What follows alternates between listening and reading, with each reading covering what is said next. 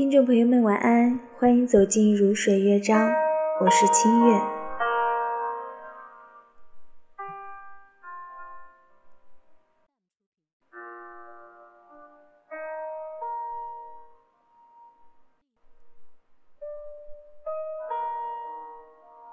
我们不如放慢车速，体会北方的深秋，它怎样降落，怎样。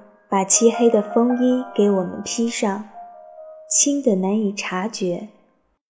似乎世界本该如此，我们也本该如此，长着宽大的翅膀。我想告诉你，南方的秋夜，它不是这样的。它忽然从屋脊上滑了下来，急急忙忙窜进大小弄堂。天亮以后，人们总能捡到他跑丢的鞋子。